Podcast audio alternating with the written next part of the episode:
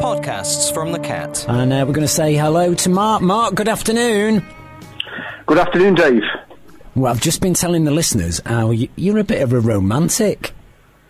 Yes, I'm a bit of a softy. You are. a bit- I wouldn't say softy, just a romantic. We've been telling the listeners um, that was your wedding tune, your wedding dance. Who are you married? Who are you married to? I'm married to Karen Adams, and she's she's from Crewe actually, Is she? and we've Oh. been married for nine years. Have you now? How did Yes, we uh, how have. did that happen then? Getting over the border from Stoke.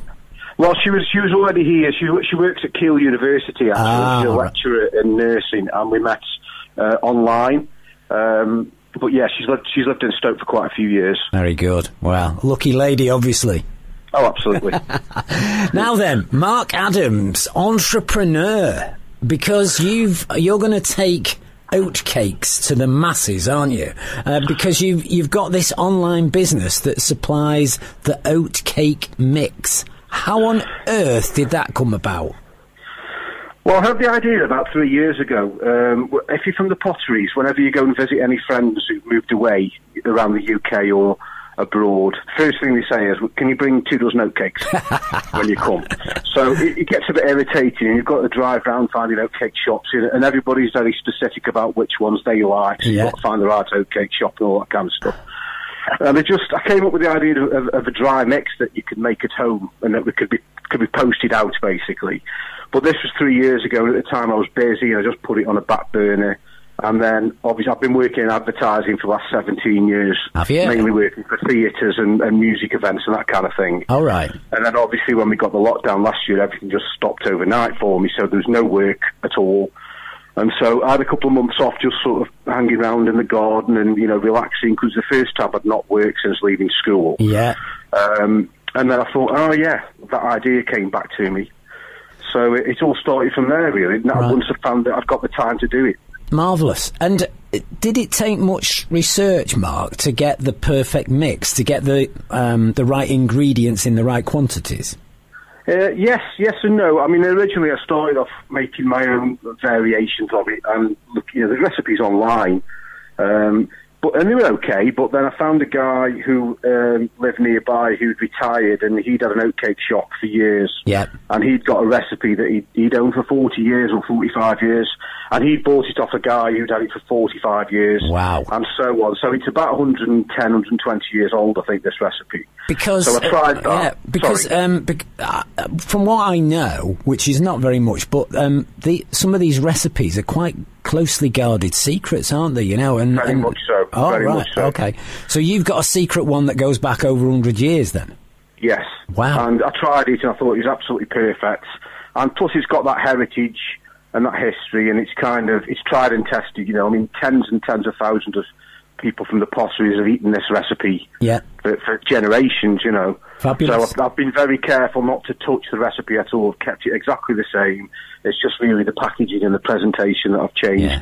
So, and it's still a secret. Absolutely. I can't tell you, Dave. I'd have to kill you and all your listeners. and I haven't got the time. you haven't got the time. Now, I'm absolutely rubbish at cooking. All right, so I, I get one of your um, sachets of the mix through the post. Um, is it completely idiot proof?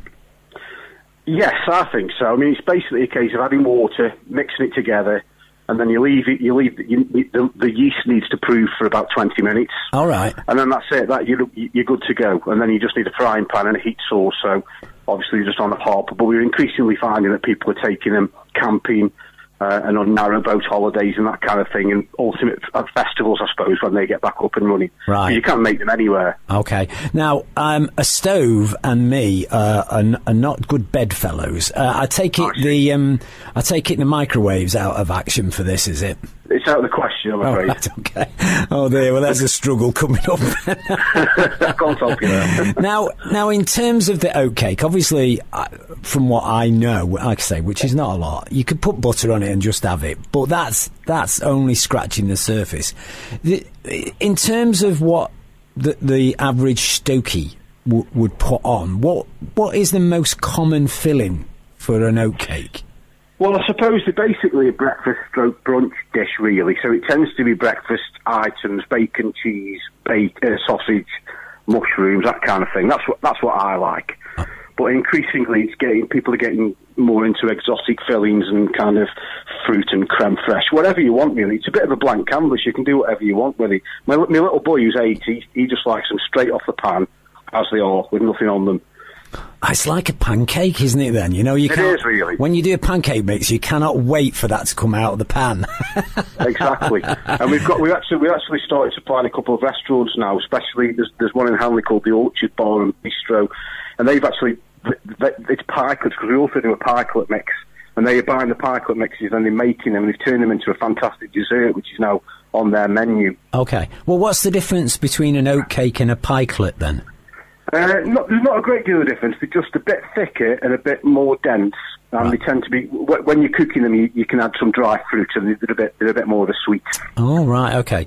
So um, it's th- it's a sort of breakfasty brunch thing, but people have started. Have they have they done like savoury ones? Do you have? Can you have different things in it? You can put whatever you like in it, yeah. I mean, I, I, I did some work with a guy, sh- uh, chef locally, who did some Indian fillings, and you know, we're looking at maybe doing something uh, with an Indian slant to it, maybe a masala version or something like that. Got you. Now I know uh, that gluten free and vegan are big, big things at the minute. I, Yeah. it, I'm guessing that um, there might be problems from a gluten free and a vegan point of view. Do you do you do like a special gluten free mix? We certainly do, yeah. Oh, we launched right. that about February, and that's been really popular as well. Uh, and yeah, I, I, it, I'm not gluten free. I'm not, you know, I haven't got issues with celiac or anything like that. But they taste absolutely fantastic. Actually, we, we messed around with it for quite a while before we got it right. Oh, and then when excellent. we were happy with it, we had to get it tested, etc. It's actually made in a separate premises, so there's no cross contamination or anything like that. Oh, I see. Oh, so, so th- th- it's like a s- completely separate thing, but part of your Yes. range. Okay. And um, from a cost point of view, Mark, what what I'd, what would I need to shell out for your mix? Uh, the mix is retail at four ninety five, Okay. and uh, we know we, we do sell online, obviously, but we've also got about 30, 32 shops, I think now, including Trenton Gardens, Bridgemere, Have you? um, numerous butchers and dallies and that kind of thing that we're stocking now. We're Oh. actually we're actually looking for somewhere in the crew and Nantwich area because that's one area we're not really covered. So if any of your listeners want to suggest anywhere, that'd be great. Um, I'm sure there's plenty drooling at the thought of an oak because kind of also up this end crew, and I'm not saying there's um, I'm not saying there's a sort of uh, antipathy against it. It's just that it's not what we eat normally. Whereas No. Stoke, you have them for breakfast, dinner, and tea, don't you? Um, so I yeah, think I would do. Yeah. I think it might be an educational thing, Mark. But uh, no, there's a new market to explore. You've just got to convince us how to cook them Yeah. and what to put inside them. Well, like I said, my wife's from Crewe, and she she likes oatcakes, but she doesn't get the obsession. but she's, she's slowly getting there. it's a Stokey thing. Hey, do you It know is. what? As well, I, I found out that the Stoke City fanzine is called Mm-hmm. the Oat Cake. It is, yes. How about that? Oh, that's wonderful. Um, well, hats off to you, sir, for um, Thank for you. Uh, this. I guess this is like a lockdown furlough new enterprise, isn't it? Really? It is, yeah. We started in January. Did you just January? Wow. Yeah. Excellent stuff. And um, One, one funny thing, actually, Dave, I've got to tell you, there's a guy from Utoxeter who got in touch a few weeks ago, and he now lives in Iceland. And we sent him some mixes over, and he's made them on top of a volcano get out. well, with, with the steam coming up from the volcano. I've got photographs. It's absolutely fantastic. Is it? I think that's the most unusual place I've seen anybody make them. Uh, I don't know. You you might try them down West Street or Williston. Or Yeah, oh, do you know what? I'm so chuffed that you've you've sort of managed to get this off the ground because everybody Thank has you. these thoughts. Oh, I'm- I'll do this and I'll do that. Not many people actually see it through and do it. So, um, eh, do you do you get involved in doing the mix yourself, or do you have to mix that personally? Yeah, I do sometimes. I've got a couple of friends who help out as well. Yeah. Um, and we do it all from home.